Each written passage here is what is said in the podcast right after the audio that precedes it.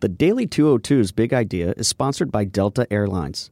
Delta has partnered with 55 academic institutions to create a pipeline of the next generation of pilots and technicians. Good morning. I'm James Hohmann from The Washington Post, and this is the Daily 202 for Tuesday, November 20th. In today's news, thousands of Californians who fled fire are now facing floods. A judge issues a restraining order to block President Trump from denying asylum to the caravan from Honduras. And Nancy Pelosi is teetering on the edge of trouble. But first, the big idea. Ivanka Trump often conducted government business last year using a personal email account in violation of federal records rules. White House ethics officials learned of her repeated use of personal email when reviewing emails gathered last fall by five cabinet agencies to respond to a public records lawsuit. That review revealed that throughout much of 2017, she often discussed or relayed official White House business using a private email account with a domain that she shares with her husband, Jared Kushner. My colleagues Carol Leonnig and Josh Dawsey report that this discovery alarmed some advisors to President Trump, who feared that his daughter's practices bore striking similarities to the personal email use of Hillary Clinton. During his campaign, Donald Trump called Clinton's personal email use, quote, bigger than Watergate. Trump supporters still chant lock her up at his rallies. And the president, nearly two years into his administration, continues to tweet about the Clinton emails. Some aides were startled by the volume of Ivanka Trump's personal emails and taken aback by her response when questioned about the practice. She said she was not familiar with some details of the rules. The White House referred requests for comment to Ivanka Trump's attorney. That attorney acknowledged that the president's daughter occasionally used her private email, but he said none of her messages contained classified information. For what it's worth, that's exactly what the Clinton lawyers said initially, too. After discovering the extent of Ivanka's email use in September 2017, White House lawyers relied on her attorneys to review her emails to determine which were personal and which were official business. The White House counsel's office did not have access to her personal account and couldn't review it without potentially violating privileged communications between her and her attorneys. After the review, Ivanka forwarded emails that her lawyers determined were related to official business to her White House email account. They say this has rectified any violations of the law.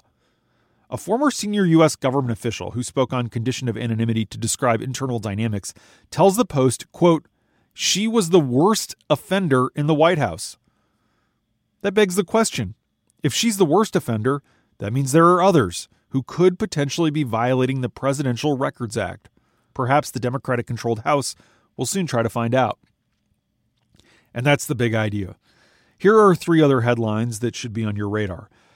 Number one, the death toll from the Camp Fire in California rose again to 79 as 699 people remain listed as missing. The number of missing people has decreased by almost 300 from a day earlier, and a local sheriff warns that the list of the missing may include repeated or misspelled names. The blaze was 70% contained as of Monday night, and expected rain will likely suppress the fire. But heavy rains also mean that thousands of people who are living in tents since losing their homes face the threat of being washed out. The most devastating fire in California history began 12 days ago now, prompting a hectic evacuation that has left 52,000 people in hotels, the homes of relatives, parking lots, and yes, makeshift shelters. More than 120 people have been taken to hospitals in recent days in the Golden State with stomach ailments that resemble the symptoms of norovirus, a highly contagious infection. Meanwhile, Interior Secretary Ryan Zinke blamed the devastation of the fire on, quote, radical environmentalists who supposedly prevent forest management. In an interview with the conservative site Breitbart News, Zinke said, Now's not the time for finger pointing. Then, literally in the very next sentence, he added, quote, But this is on them. Number two, a federal judge blocked the Trump administration from denying asylum to migrants at the southern border. In a ruling issued late Monday night, Jon Tigar of the U.S. District Court in San Francisco issued a temporary nationwide restraining order barring enforcement of the new policy. The judge's order remains in effect until December 19th, at which point the court will consider arguments for a permanent order. The administration is expected to appeal.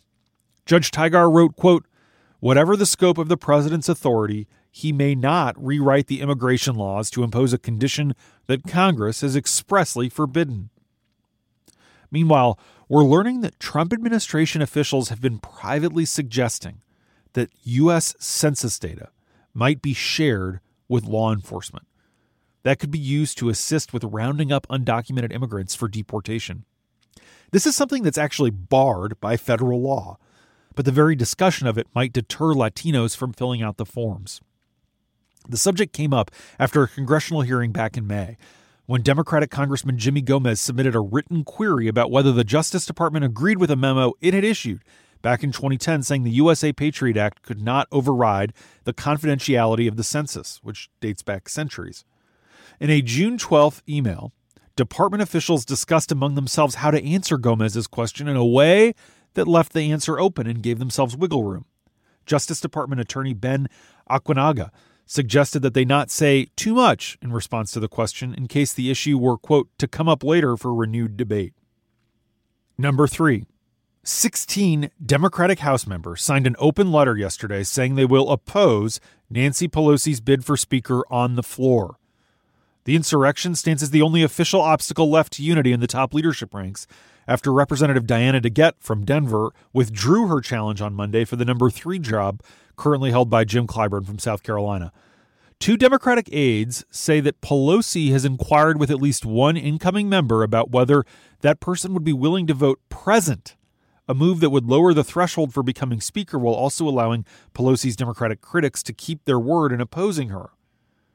One of Pelosi's main antagonists, Seth Moulton from Massachusetts, was confronted by pro Pelosi protesters at a town hall in his district on Monday night. Moulton heard an earful from Pelosi supporters, including from about 20 who held signs reading, I stand with Nancy. Many see sexism and ageism in the push to oust her. Pelosi can afford to lose 16 Democratic votes on the floor, and there are 16 signatures on that new letter. But there are also a handful of Democrats who promised to oppose her on the campaign trail but did not sign the letter. A new CBS poll finds Democratic voters divided on whether Pelosi should retake the speakership.